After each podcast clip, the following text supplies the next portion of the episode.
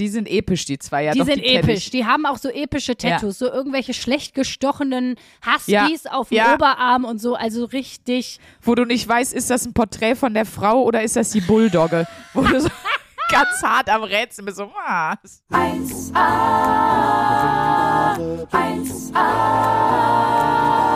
1A, 1A,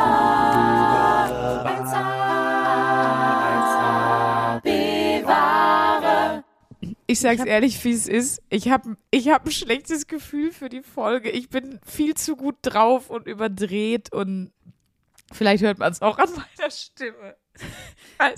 Und damit herzlich willkommen zu Folge 118. Sprünki, du Ja. hast den Einstieg schon gemacht. Äh, ich wollte es jetzt nochmal sagen, aber man hört es dir einfach schon an. Es war schon so, Sprünke und ich haben uns vor einer Dreiviertelstunde angerufen und sie, und sie, sie stieg ins Gespräch ein mit, ich bin schon wieder viel zu gut gelaunt. Schon gedacht?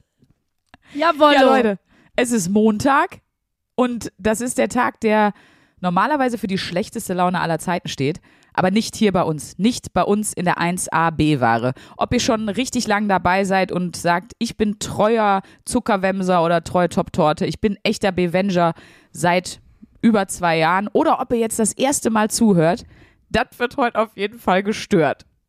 Boah, ich freue mich so sehr und wir haben auch ähm, dafür eine ganz gute Grundlage, eine ganz gute Ausgangslage, denn wir sind in Woche zwei unserer Wochenaufgabe Groschenromane.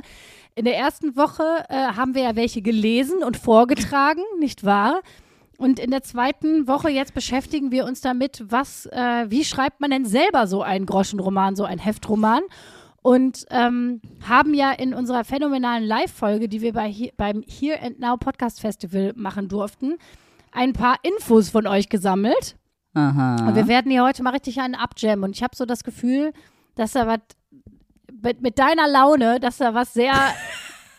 ich sehe ich seh da, ich seh da ein neues Imperium aufschweben. Ich muss aber sagen, ich glaube auch, dass diese ganze Laune sich auch immer noch daraus speist, was ich in diesem Groschenroman letzte Woche gelesen habe. Ich würde, also wer jetzt sagt, ich bin neu dabei, ich habe die letzte Folge 117, äh, wie hieß sie nochmal? Zwischen Narzissten und Nebenwirkungen und Narzissten hieß sie. Ja. Wenn ihr die noch nicht gehört habt, die müsst ihr einmal vorher hören, sonst, sonst komm, können wir euch nicht mitnehmen ins Tal des Wahnsinns, weil das einfach so gestört ist.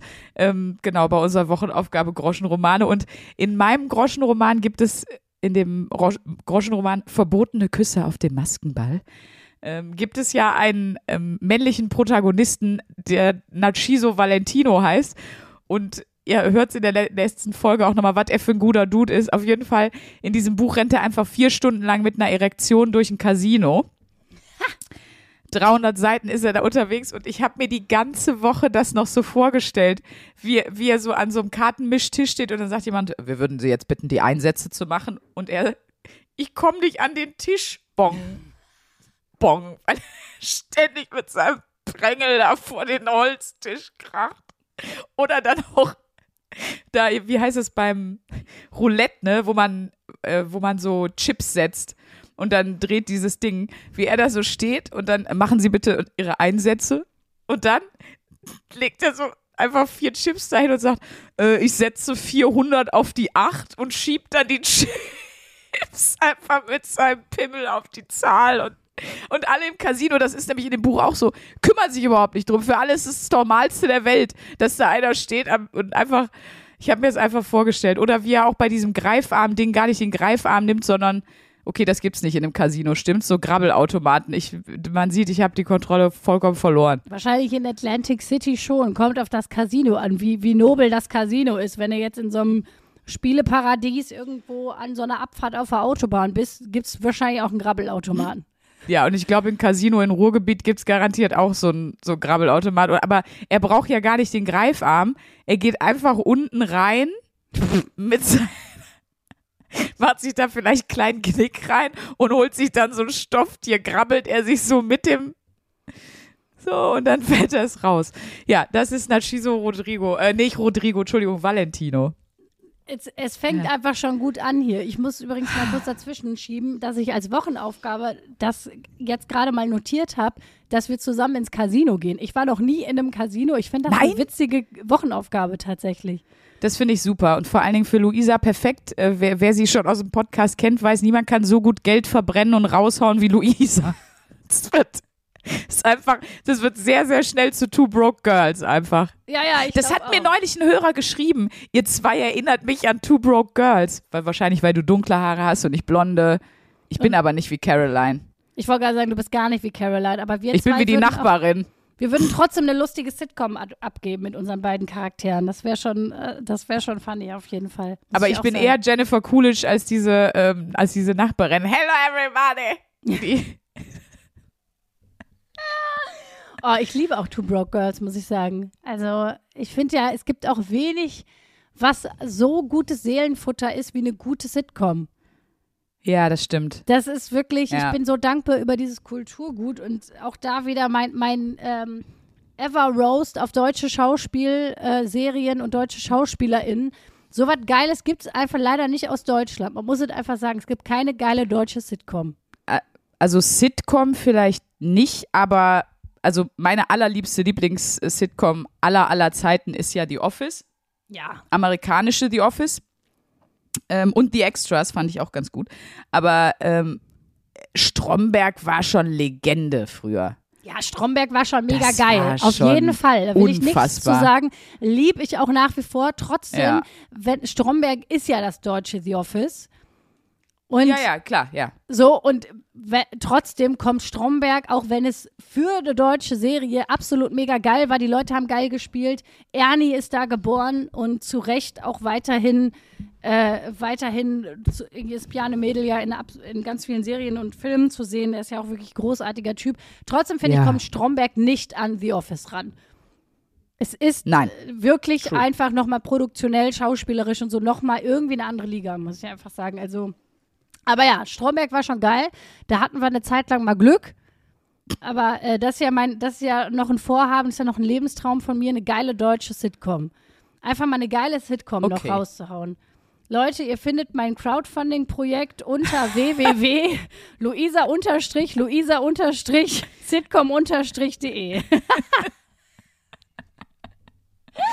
Unterm Strich eine schlechte Idee. Unterm Strich eine schlechte Idee. Nee, ich finde es eigentlich eine gute Idee. Ich finde, das bin ich, ist, bin ich noch Deutschland schuldig. Bei allem, was ich hier abgekotzt habe über deutsche Serien und Filme.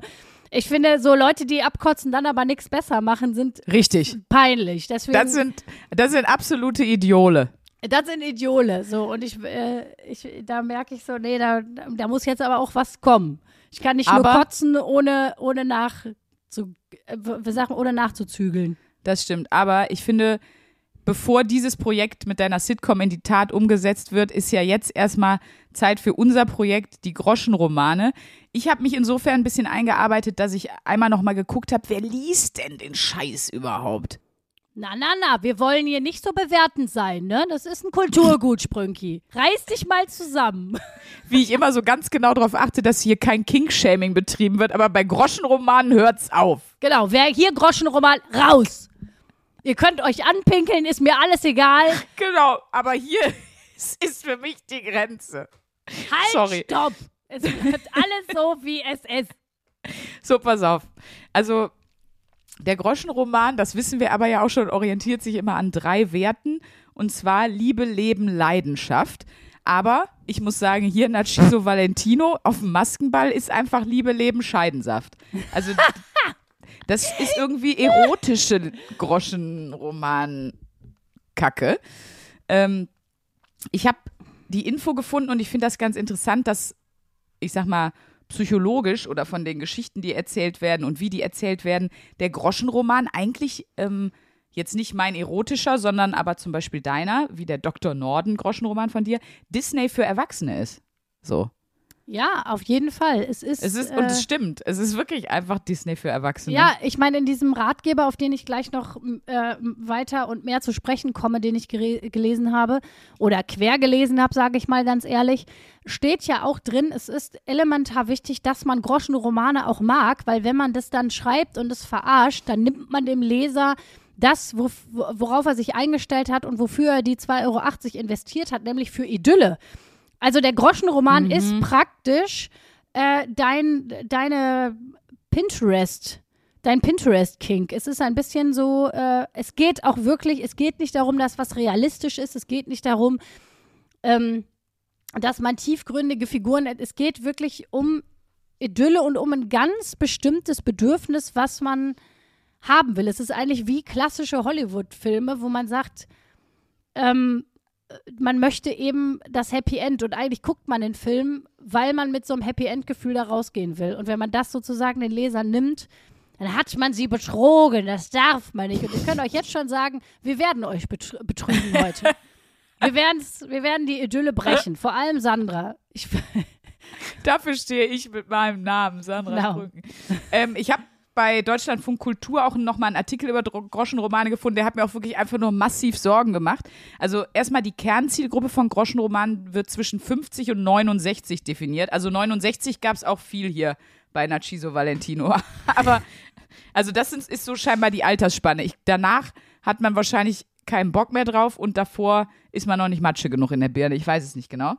Und du hast ja Dr. Norden gelesen und ich habe gelesen, dass die äh, der Verlag davon 25.000 Hefte pro Woche von der mit Verlaub von der schwachen also, ich will nicht wieder Scheiße sagen, aber das, also das ist viel. Das sind 100.000 im Monat und ja, wer jetzt nachrechnet und denkt, ich habe mich wieder verrechnet wie bei den Hunden, fuck you all, das stimmt jetzt. es ist ordentlich und äh, vielleicht sollte man.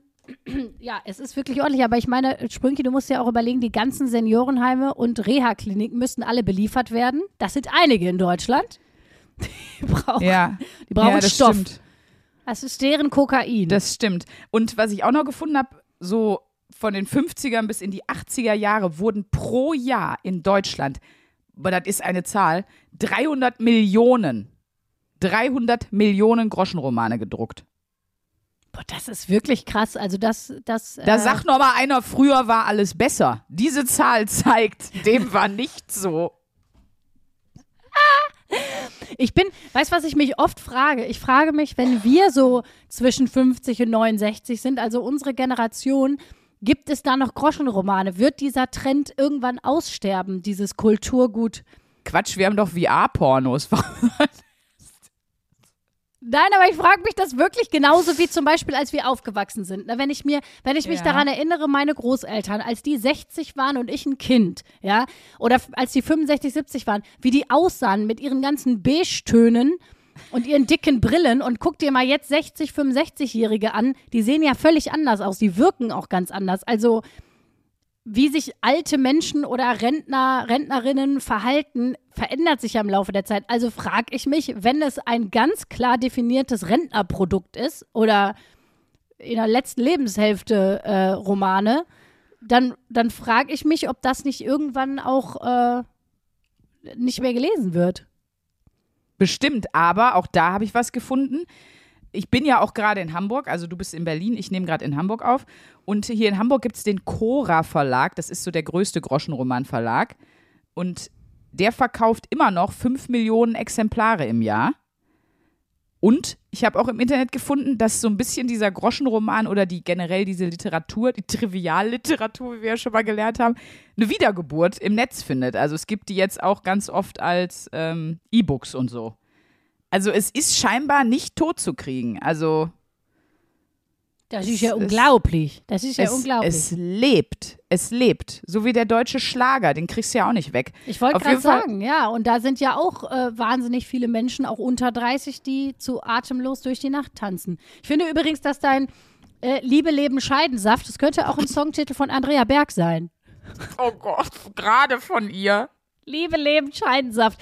Ich finde, wenn wir mal einen Schlager irgendwann produzieren, du und ich, dann ist das der Titel. Auf gar keinen Fall. Ich habe nur noch in, in einem von diesen Artikeln gelesen, da war ein Opa. Jetzt wird's, jetzt wird's creepy. Der Rüdiger. Rüdi. Genau, und der Rüdi besitzt, ich habe einen Artikel gefunden von 2015 und von jetzt. Immer wenn jemand jemanden sucht, der Groschenromane liest, geht er scheinbar zu Rüdi. Mittlerweile besitzt der Rüdiger 7000 Groschenromane. Vor acht Jahren waren es nur, oder ich weiß nicht genau, wann der erste Artikel war, aber vor vielen Jahren waren es nur die Hälfte. Er hat jetzt 7000 Stück und er liest zwei Groschenromane pro Tag. Und da habe ich mir gedacht, Wenn das dein Opa ist, der, also da, das ist eine Red Flag. Opa, du bist eine Red Flag. Das finde ich, das habe ich sowieso letztens witzig, dass du das ansprichst, weil ähm, Red Flags bei der eigenen Familie sind ja, sind ja ein schwieriges Thema, so. Ja. Und wir hatten ja, Ja. hier auch schon mal letztens gar nicht so lange her vor ein paar Folgen, dass wir gesagt haben, ja gut, man kann sich die Familie nicht aussuchen und nur weil meine Familie ist, heißt es ja auch nicht immer, dass man gut zusammenpasst. Definitiv, ja. Als ich, ich, ich war ja äh, in so einem in so einem Resort auf Kos, in, also auf so einer griechischen Insel äh, im Juni, Juli. Und da habe ich ja auch erzählt, so die Leute, die mir am meisten leid taten, das waren Teenager, die ohne Freunde und ohne Geschwister mit den Eltern in so ein Resort mussten und sich da abends ins Boah. Entertainment-Programm setzen müssen. Und wenn dann die Eltern so, du bist so 14 und siehst so deinen Vater da im Karohemd sich schick gemacht auf im, äh, falsch im Takt klatschen und die sagt, Kurzärmeliges Karohemd, Ja, wichtig. kurzärmeliges weil, Karohemd. Oh, das unwürdigste Kleidungsstück aller Zeiten. Und das einfach. ist wirklich so, oder dann siehst, siehst du da deine Eltern äh, Peter und Gabi und Gabi ist noch so, nee, Karina, du kommst jetzt mal mit, du reißt dich jetzt auch mal zusammen. Wir sind hier mit der Familie, wir haben jetzt Spaß. Da, die haben mir am meisten leid getan, die armen Teenager, die, die lonesome Teenager. Und dann haben die da äh, ihr Handy und dann schreit die Mutter auch noch, äh, das Handy muss weg. Genau. Nee, Karina, jetzt packst du mal das, jetzt ist es mal gut. So, und da habe ich mir gedacht, so, wie geil, also, we- weißt du, es ist so, man kann sich halt die Eltern nicht ausruhen, das wäre halt so lustig, wenn so einfach auch so Kinder irgendwie hingehen und sagen so, ey Peter, weißt du was, du und ich, das passt einfach nicht. Oder zu den Wenn Großeltern. die zu Kinder sich trennen würden. wenn die Kinder sich trennen könnten oder zu den, zu den Großeltern sagen so, Rüdiger, ganz ehrlich, bist ein netter Typ, aber ich fühle hier einfach keinen Vibe. Ich sag's ehrlich, wie es ist. Ich sehe da kein zweites Date. Ich sehe da kein zweites. Ich sehe hier keine Zukunft zwischen uns. Es wäre so lustig, wenn es so ein Eltern- und Großeltern-Tinder geben würde, weißt du? Wo man, Ja, so, wo man sich neu vernetzen kann. wo man sich das neu vernetzen kann und sagt so, pass mal auf, Vater, äh, ganz ehrlich, ich glaube, du und ich, das wird nix. Und dann, Ja. äh, und dann würde man so ein Profil erstellen oder gäb's Aber so, würdest du dir da hier Opa Rüdi aussuchen, der 7000 Groschen Romane hat? Ich nicht. Nee, nee, nee, nee, nee, um Gottes Willen.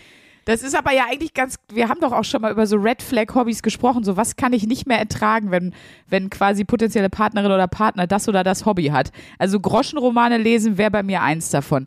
Ich hätte schon Schwierigkeiten bei Leuten, die, also wenn jemand so jetzt so richtig krasser Schlagerfan wäre und so.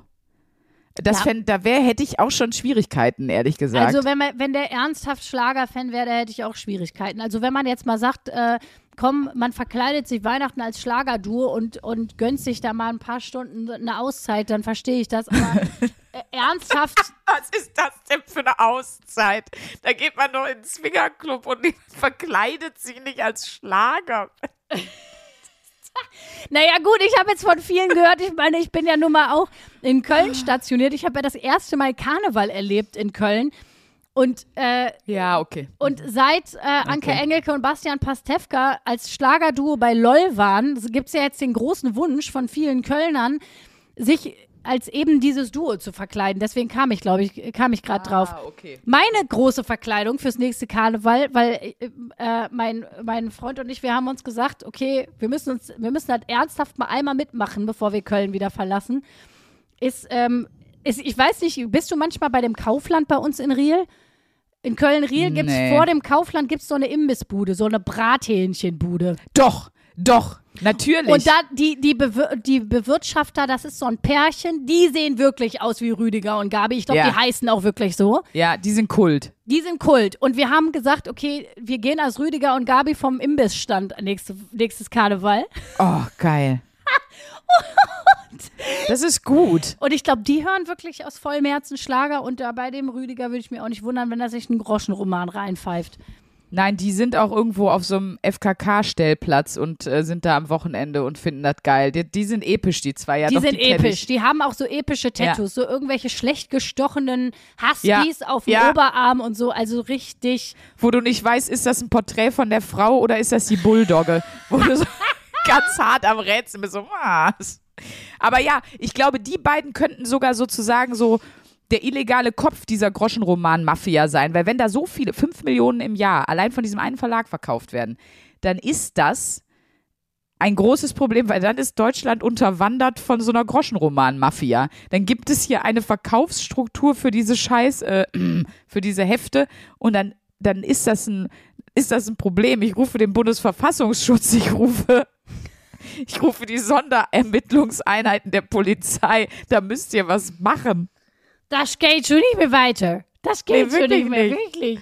Das Aber, geht wirklich nicht. aber ähm, ich möchte noch mal einmal kurz hier sagen, äh, so wie wir, hör mal, wenn ihr daran Spaß habt, ne, ich möchte jetzt noch mal kurz euch, ne, Ach, das ist wenn doch ihr jetzt zu logisch. Hause sitzt und ihr euch jetzt schämt, dann einfach nur so Leute, ganz ehrlich, ich gucke die Wollnis. Ich frage mich, was ist schlimmer? Ist es wirklich schlimmer, die Wollnis zu gucken? Die haben übrigens eine neue Staffel Ja. raus. Ich persönlich freue mich darüber. Das, sind, das, das löst in mir Glücksmomente auf, wenn ich sehe, die Wollnis, die haben eine neue Staffel draußen.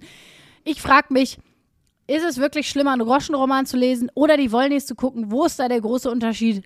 I don't know. Ich muss sagen, Wenn ihr euch freut, wenn äh, einmal im Monat erst die Latte und dahinter dann Nachiso Rodrigo um die Ecke kommt in einem neuen Groschenroman, da braucht ihr euch nicht für schämen. wir sind da. Wir empowern euch hier. Wir empowern euch hier. Lasst äh, Nachiso und euch freien Lauf in eurer Fantasie. Total. Ich habe auch noch was gefunden, aber das habe ich nicht gelesen. Aber da dachte ich mir auch, was ist das denn für eine Kacke? Es gibt wohl auch die Groschenroman-Kategorie Sex-Western. Ich dachte, ich drop das einfach mal. Geil. Sexwestern. Ja, und ich sag mal so, womit der Sheriff auf einen schießt äh, in den Sex-Western, ist, ist wohl uns auch allen klar. Ich, Äh, also, äh, wie heißen, wie heißen diese Türen, diese Falltüren, diese, äh, wie heißen denn diese Western-Türen, womit diese die Saloon. ins Saloon ja, reingehen, ne? Saloon-Türen, glaube ich. Ihr wisst, was ich meine. Und die macht er auf mit, wir wissen's, Die macht er Womit- auf womit drückt er die Salontür auf? Nicht seiner- mit den Händen. mit seiner großen Pistole, würde ich mal sagen. Richtig. Und wofür die Salontür steht, metaphorisch im, äh, im Erotik-Western, das wissen wir, glaube ich, auch alle. So, Oh Gott, meinst du, die suchen dann so, die suchen dann so Vergleiche, dass ihre Beine schlugen auf wie eine Salontür. Ich glaube, ich glaube doch, ich glaube doch, weil auch da sehe ich den dire da auch sehe ich den direkten Vergleich zu zu ähm, zu Assi Ballermann Hits zum Beispiel, weil ich kenne kein Musikgenre und auch, also das ist ja schon fast lyrisch, das müsste man mal untersuchen, wäre auch mal irgendwann eine Wochenaufgabe, wenn, wir, wenn uns gar nichts mehr einfällt, ähm, dass in Ballermann-Songs ja sowas von viele Metaphern für Geschlechtsteile und den Geschlechtsakt gibt. Also ich sag nur Alexander, mein Salamander oder ich bin die Bockwurst, du der Senf, da gibt's ja wirklich, also ist jetzt nur ganz kurz, was mir, da gibt's wirklich ja. Äh, Gerade ist ja der große Ballermann-Song äh, von Easy Glück. Ich habe einen Delfin in meiner Bauchtasche und ein Pferd, wenn ich nicht aufpasse. Ich frage mich die ganze Zeit, was das heißen soll, aber ich fürchte nichts Gutes. Deswegen, also, Machst dir Sorgen um den Gesundheitszustand oder ja. ich habe einen Delfin, warte, ich überlege gerade mal. Erstmal die Bilder sind schon. Ein Delfin in meiner Bauchtasche und was hat er noch? und ein Pferd, wenn ich nicht aufpasse. Frisst den Delfin in meiner Bauchtasche. Was soll das? Ich verstehe das nicht. Ich möchte, ich möchte einen Brief schreiben an Easy Glück und sagen, was meinst du denn damit? Aber es ist ein Megasong am Ballermann. Es ist. Äh, Aber ich glaube, das ist wie bei, wie bei Gedichtinterpretation in der Schule. Da muss jeder sich selber einen Sinn irgendwie rausspinnen. Ja, du hast ja auch schon vorgeschlagen, dass bitte mal an alle DeutschlehrerInnen hier sollen Alexander Salamander. Könntest du bitte trotzdem ihm mal bei Instagram schreiben? Also mal bitte ernsthaft. Guck mal, ob er antwortet. Würde mich einfach nur mal interessieren. Schreib wirklich mal, dass du dir wirklich ernsthaft die Frage gestellt hast, was das, also ob da wirklich eine Bedeutung hintersteht oder ob das einfach nur Heroin war. Das kannst du ja mal so, wird man ja mal so fragen dürfen. Es ist eine Frau, Easy Glück heißt die, die ist so voll der krasse Star jetzt am Ballermann-Himmel. Ich musste für das Projekt diese Sachen recherchieren. Auch da wieder ein neuer Spoiler, was das Projekt sein könnte. Ich, ich weiß, Okay. ihr seid mittlerweile gänzlich verwirrt. Ihr habt gar keinen Plan mehr, was das sein soll. Ich auch nicht, aber egal. Und Easy Glück, genau, ich schreibe ihr einfach mal. Ich sage, liebe Frau Glück, ich habe mal, ich wollte, ich denke seit Wochen darüber nach und äh, versuche zu analysieren, was es mit dem Delfin in der Bauchtasche auf sich hat. Äh, und ein Pferd, wenn sie nicht aufpassen, ich, ich, ich zwe- verzweifle. Ich verzweifle daran. Bitte, bitte klären Sie mich auf. Aber Wir das schicken so ein Video von dir mit, wie du mit so einer weißen Weste wippend in der Ecke sitzt und immer sagst, aber der Delfin und das, der das Delfin. Pferd, wenn der das auffrisst. Und dann mal gucken, ob wir da nicht Leidensdruck erzeugen Genau, können. essen Pferde überhaupt Delfine? Ist das überhaupt gesund? Stirbt das Pferd dann nicht? Ich weiß es nicht. Kann man Delfine überhaupt essen? Oh, das google ich mal. Das ist ja nur eine Frage, die uns alle interessiert. Kann man Delfine essen? Was ich weiß, ist, dass man, dass man ja Haifischflossen isst und das, dass Oh. es Haifischflossensuppen gibt und dass es, äh, dass es ja super schlimm ist. Delfinfleisch wird in vielen Ländern als Nahrungsquelle oder auch als Köder für die Haifischerei genutzt. Heilige So ist auf. Madagaskar zum Beispiel vormals kulturell geächtetes Delfinfleisch mittlerweile recht beliebt. Vorher stammte es nur aus Beifängen, heute auch aus der Delfinjagd. Oh Gott. Oh nee. Nee, du, das macht mir hier viel zu schlechte Laune. Das ist jetzt. Ja, das ist traurig. Ja, da weiß ich auch nicht, wie wir jetzt gleich wieder in sexuellen Groschenroman rüberkommen sollen, wenn ich jetzt hier zu viel. Ich habe dann zu eine ganz gute Zwischenstufe. Dann ich habe ja noch hier Liebes- Toll. und Heftromane schreiben lernen. Ich habe mir ja wirklich einen Ratgeber geholt, wie man am Alter, besten du bist so verzweifelt. wie man am besten Groschenromane schreibt. Und ich Ja. finde einfach schon die Einleitung episch. Die möchte ich mal kurz hier vorlesen, damit wir Mhm. mal wieder die Ernsthaftigkeit und auch die Demut äh, diesem Thema gegenüber mal wieder ein bisschen hier in, den, in die Folge kriegen, ja. Äh, und zwar ist die Überschrift auch schon mitreißende Einleitung über die Notwendigkeit dieses Buches, also dieses Ratgebers. Mhm. Erzählt man anderen Menschen, dass man Liebes- oder Heftromane schreibt, bekommt man meistens eine dieser beiden Reaktionen zu hören. Warum schreibst du nichts Richtiges? Oder das wollte ich auch immer mal machen. Beide Echos zeugen von einer Gesellschaft, deren Bild von Liebesroman und Groschenroman leicht verschoben ist. Wenn ein Groschenroman die falsche Literatur ist, was wäre dann die richtige? Und da eröffne ich einfach mal äh, die Diskussionsrunde äh, und gehe auch noch mal weiter, äh, dass man Genau, dass die sogenannte Groschen, also das sogenannte Groschenheft hat ein schlechtes Image, ist billige Trivialliteratur, die kaum noch in der Öffentlichkeit gelesen wird. Also äh, das habe ich auch noch rausgefunden, auch von einer, ähm, sie möchte anonym bleiben, eine, eine Groschenromanquelle, sage ich mal, die ich hier im Privaten habe.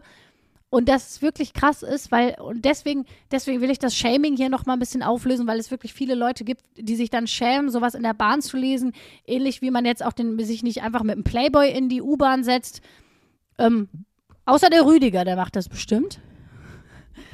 ähm, genau, und dass es einfach, äh, äh, dass es, dass es irgendwie so einen schlechten Ruf hat und dass es so, so als Schund gilt, aber dass auch Ja, nochmal, jetzt die ja. genaue Zahl steht hier nicht drin, aber dass es nochmal einen Vergleich dazu gab, wie viele Menschen es wirklich einfach lesen. Also es ist, Ja, voll. wie du ja also, auch richtig gesagt hast, es gibt echt unfassbar viele Auflagen. Ich war auch selber echt überrascht.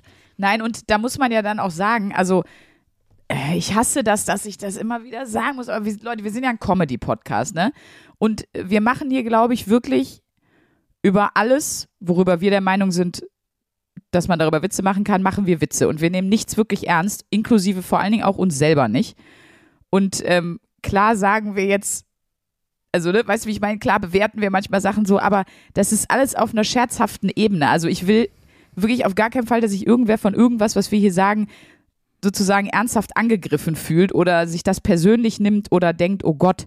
Also wirklich überhaupt gar nicht so, Es weißt du? gibt doch dazu auch noch, das haben wir. Ich hab Auch dazu, nicht Schlager hören. Also, ne, selbst wenn jetzt hier einer sagt, boah, ich bin Andrea Berg Ultra, ist doch gut, wenn ihr da Bock drauf habt. Weißt du, es ist ja immer, ich finde auch immer schwierig zu sagen, das gilt irgendwie so für alles. Das ist scheiße.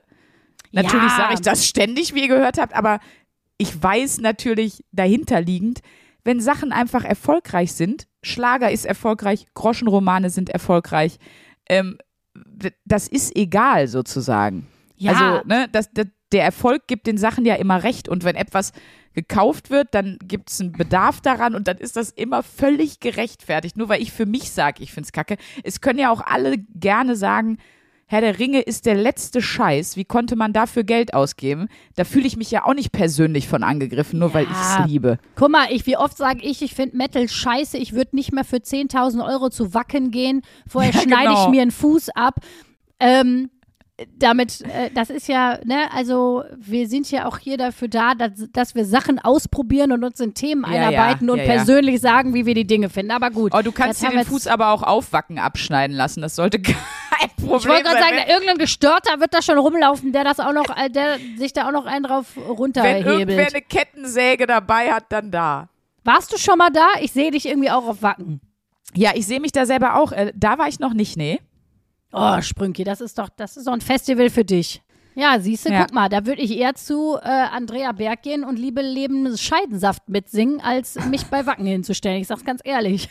Eben, aber deswegen, ne, dass ihr wisst, wir machen über alles Witze, aber ähm, Luisa sagt ja immer, man muss auch zu seiner eigenen Scheißigkeit stehen. Das ist ja im Grunde genau das.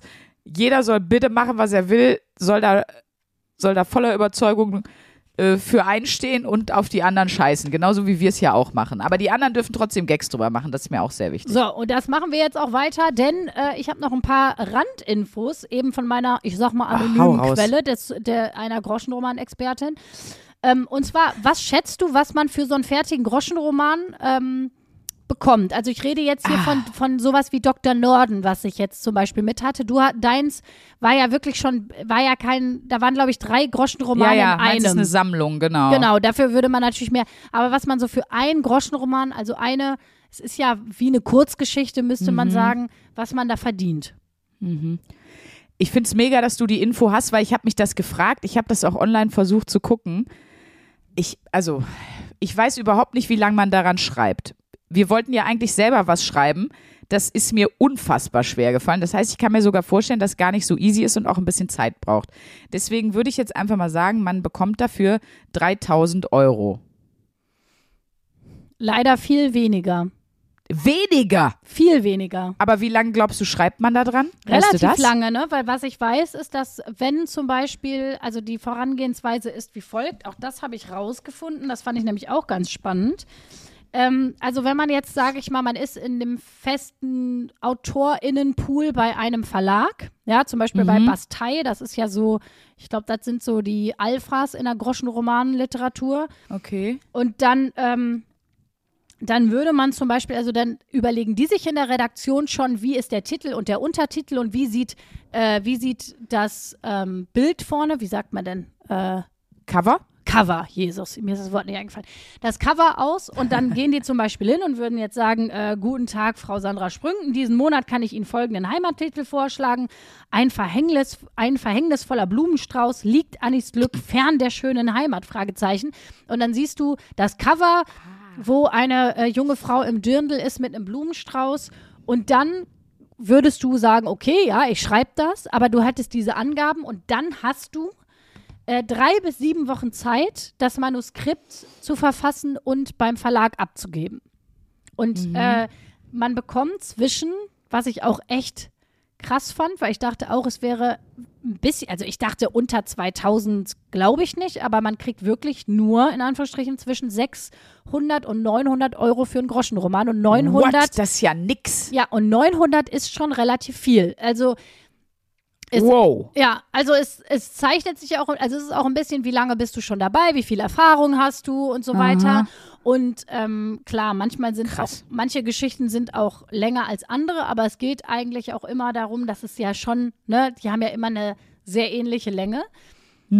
Und ähm, ja, das klingt sehr wenig, aber man darf ja auch nicht, also um es jetzt mal zu vergleichen, wenn du jetzt eine unbekannte Autorin oder ein unbekannter Autor bist und schreibst irgendwie äh, hochtrabende Literatur, dann kriegst du meistens als Vorschuss, wenn du eben nicht bekannt bist und du hast dich noch nicht etabliert, auch nur 10.000 bis 15.000 Euro. Das klingt glaub, jetzt sehr das- viel mehr, aber du, da sitzt Ja. du ja auch viel länger dran. Das heißt, Ja, ja. da hat sie schon recht mit hier ähm, die äh, anonyme Quelle. Aber sie meinte, sie meinte, wenn du halt schnell bist im Schreiben und du gibst wirklich alle drei bis vier Wochen Okay. so einen Roman ab, dann ist das, wenn du als Nebenverdienst, wenn du auch noch andere AutorInnen-Tätigkeiten hast, nicht schlecht. Aber ich war auch schockiert, muss ich sagen. Ich habe gedacht, man würde. Ja, äh, ich weiß gar nicht, warum ich gedacht habe mehr, aber man denkt ja auch immer, dass Buchautoren wahnsinnig viel verdienen. Also wenn du Spiegel-Bestseller-Autor bist, dann weißt du, der streicht ordentlich ein, der oder die.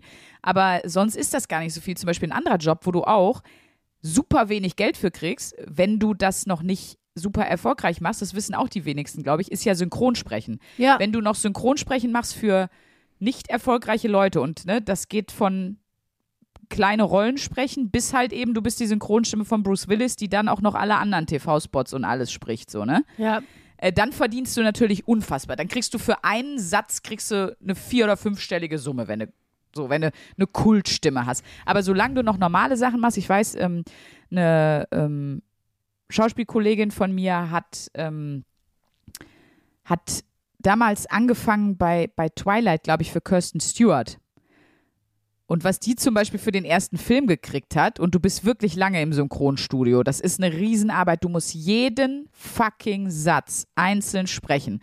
Du musst dir vorstellen, du hast vor dir dann einen Monitor, da läuft dann die Szene, unten ist dein Satz auf Deutsch geschrieben, es sieht fast ein bisschen aus wie bei Karaoke, und du musst es ja sogar noch synchron kriegen auf die Lippenbewegung. Das heißt natürlich, wenn die Figur die Lippen zu hat, kannst du nicht deinen Text weiterlesen und reden, weil das ist dann schlecht synchronisiert. So. Ja, absolut. Ähm, also es ist auch wirklich anspruchsvoll, es ist wahnsinnig zeitintensiv, eben wegen dieser Genauigkeit. Du kriegst überhaupt kein gutes Geld. Also ich habe noch eine andere Freundin, die hat auch irgendwann mal angefangen, so Serien zu synchronisieren. Die hat kriegt für einen Studiotag hat die, glaube ich, wendet 200 Euro waren. Das war aber dann auch schon sehr, sehr, sehr gut bezahlt für einen Einstieg bekommen.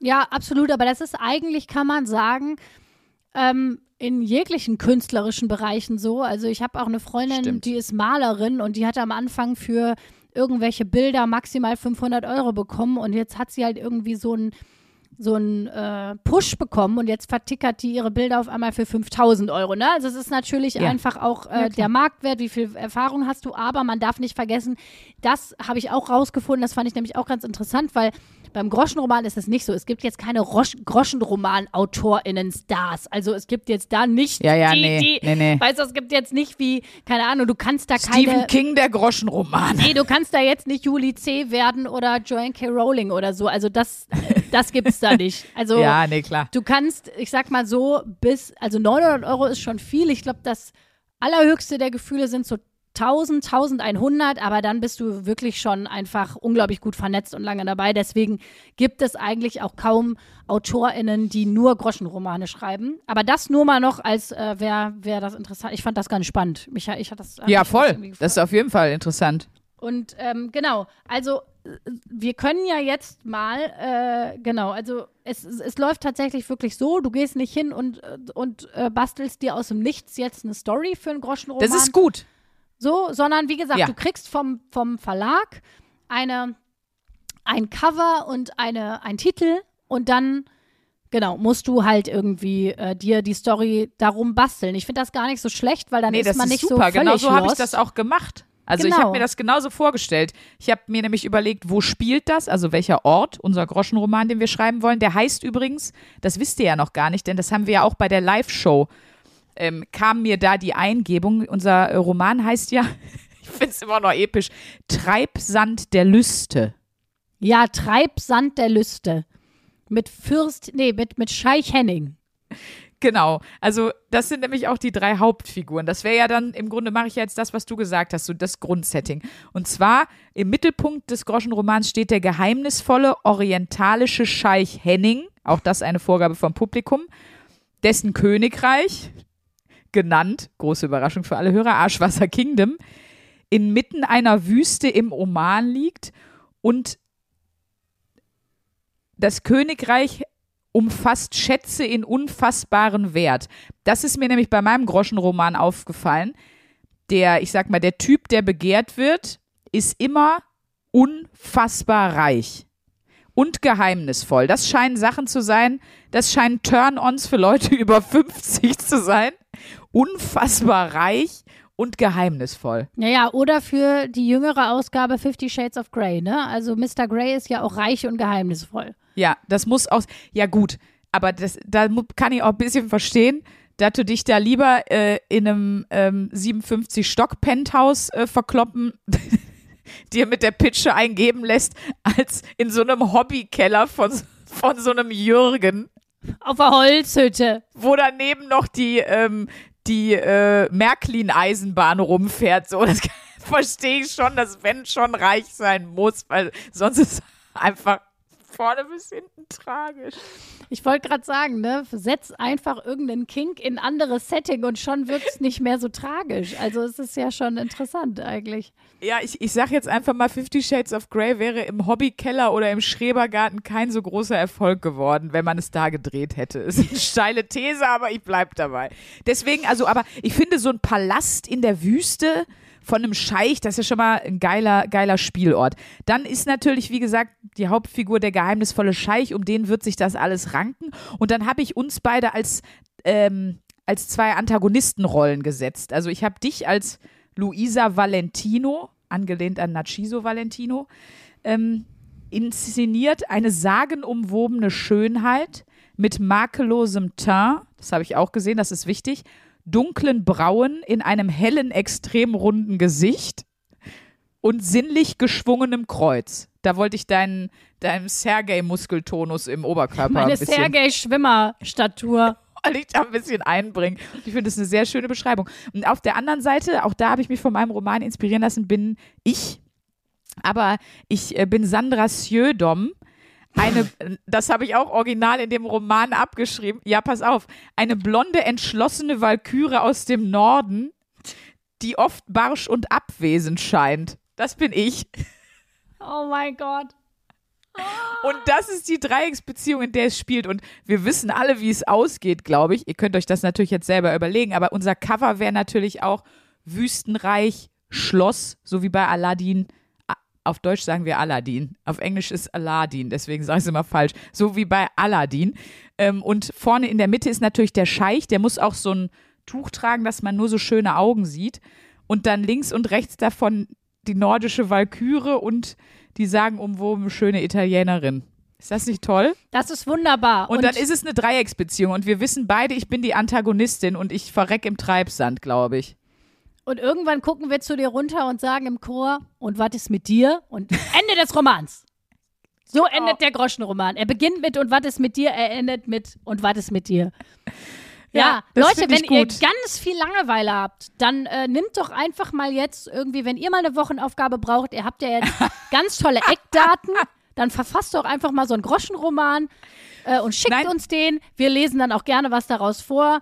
Ähm, Auf jeden aber, Fall. aber ich glaube, wir beide sind froh. Es war eine coole Aufgabe. aber Wir sind auch irgendwie froh nach zwei Wochen Groschenroman-Terror, Voll. dass wir das jetzt auch mal langsam loslassen können. Voll. Aber ich muss auch da noch mal sagen, Props an Leute, die das schreiben, weil ich beschäftige mich ja auf der Bühne und so beim Impro oder auch so viel auch mit Storytelling. Also wie funktionieren Geschichten.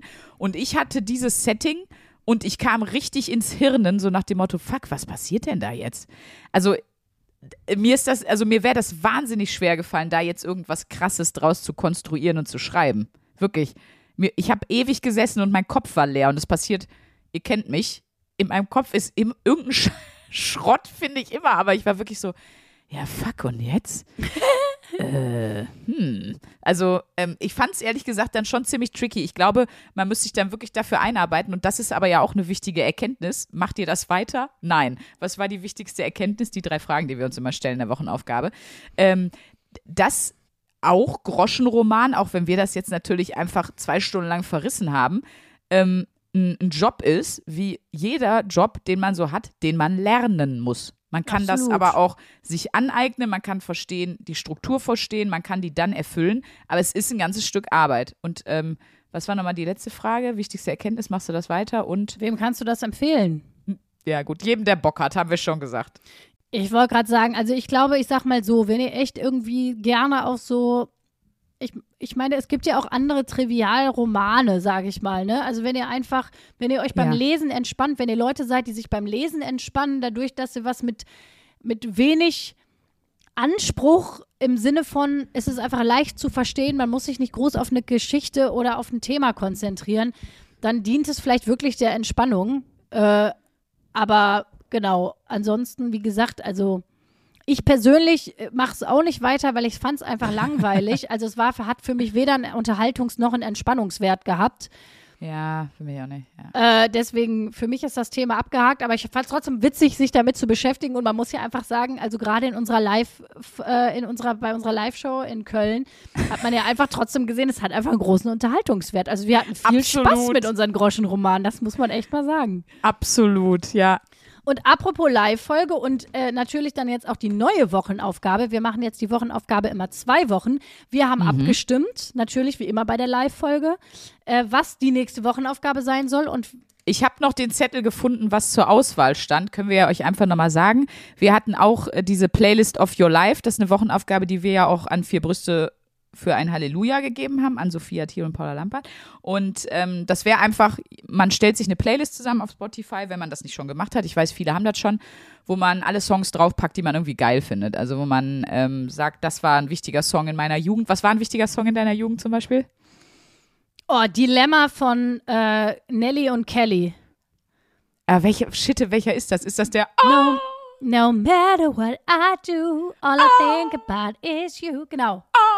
Genau. Wo Ja, der ja. eine einfach den ganzen Song nur. Ah!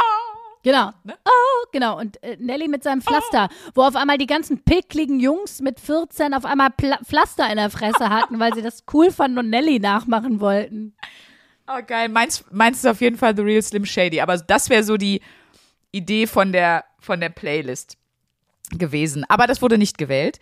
Auch nicht gewählt, oh Gott, was ist das für eine Formulierung? Deutsche Sprache.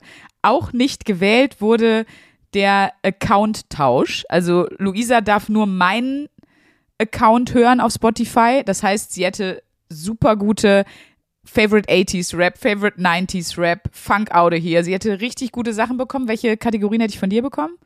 Aber meine neueste ist Sweet Sound. Also da sind Aha. auch viele Songs vom neuen Peter Fox Album drauf. Ja, Dann habe ich eine Playlist, die heißt Melancholic Girl. Ich glaube, die wird Oh, ich richtig Scheiße. scheiße finden. Dann habe ich eine Playlist. Was ist Summer da so drauf? Fun. Mad World und sowas?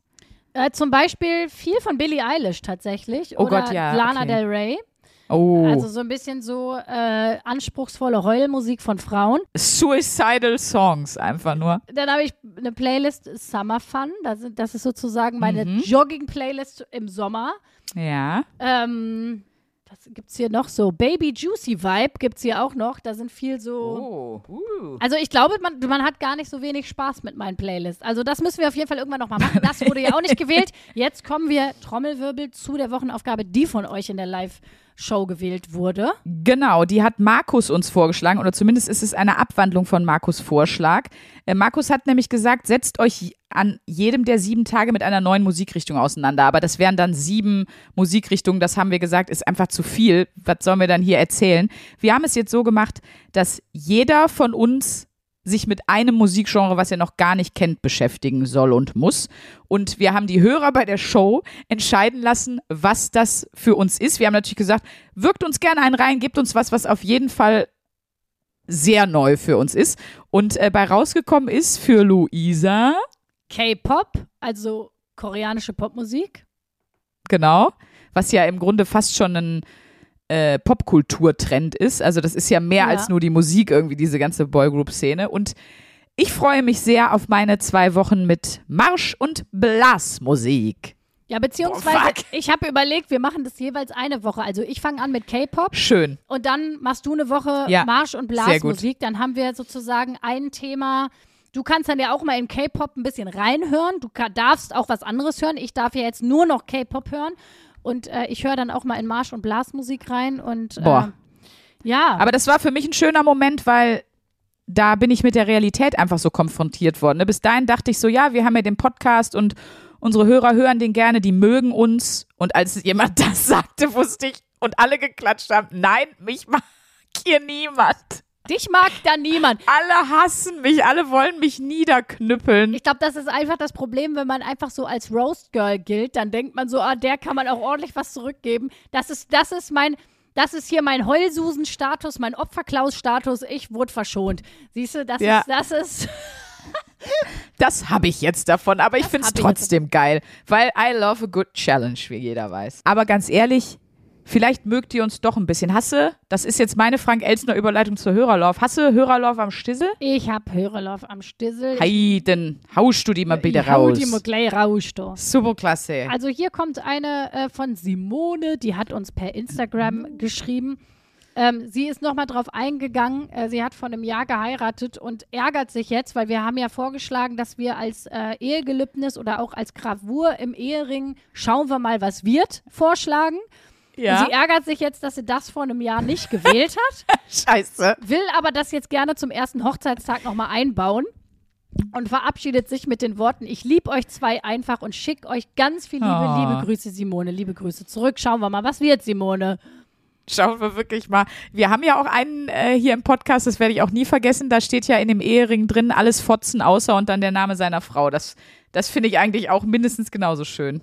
Ähm, ich habe noch eine Hörerlove von Jonas, der schreibt, ihr seid beide nicht nur unfassbar lustig und unterhaltsam, sondern auch echt einfach erfrischend für mich als jungen Erwachsenen, der sich mit der ganzen strikten Korrektheit und Ernsthaftigkeit in der Berufswelt noch ein wenig schwer tut. Macht bitte weiter so. Und Jonas, we feel you.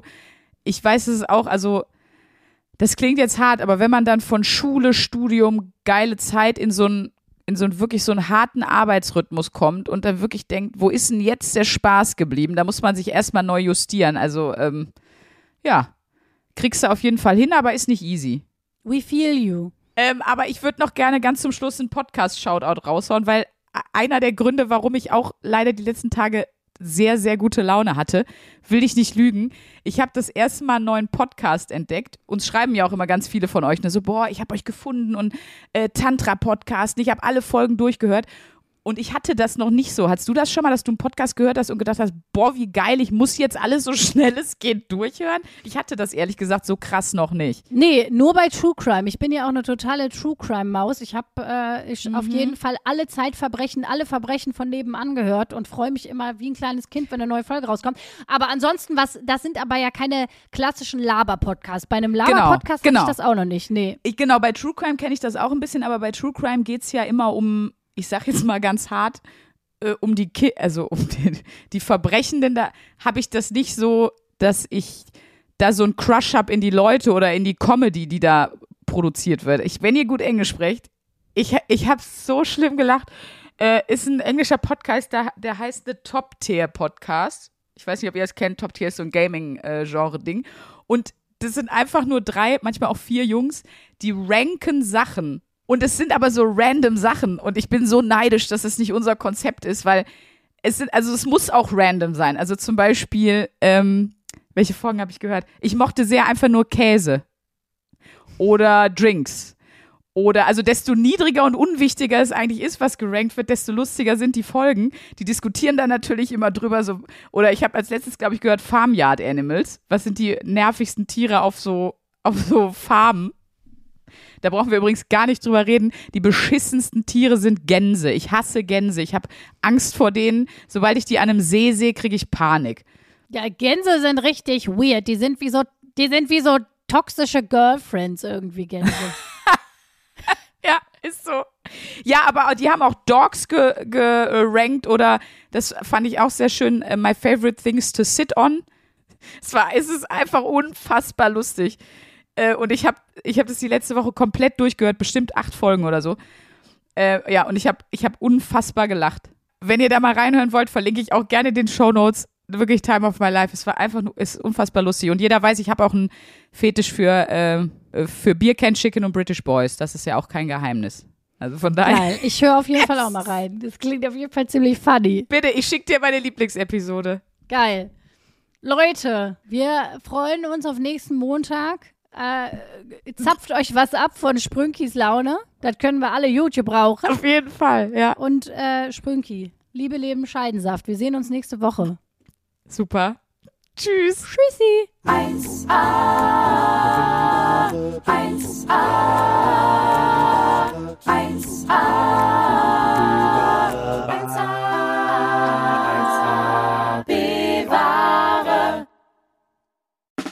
Der 7-One Audio Podcast-Tipp. Ich muss nur Britney sagen und sofort startet Kopfkino, oder?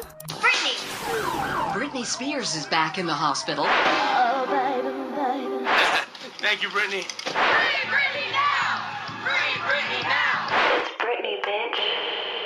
Brittany. Kopfkeil rasieren, mit Madonna knutschen, Pütern um den Hals, Schuluniform, Kevin Federlein, Kinder, Scheidung.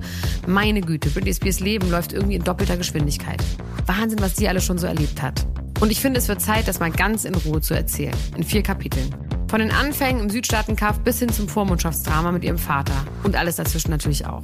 Mein Name ist Elena Gruschka und in meinem Podcast Mensch bespreche ich diesmal Britney Spears. Mensch Britney, wie immer, jeden Donnerstag. Mensch. Bis dann, love you, bye. Tschüss, ciao, ciao, ciao, ciao, ciao, ciao. strong Brittany. Um, yeah, the first, can we?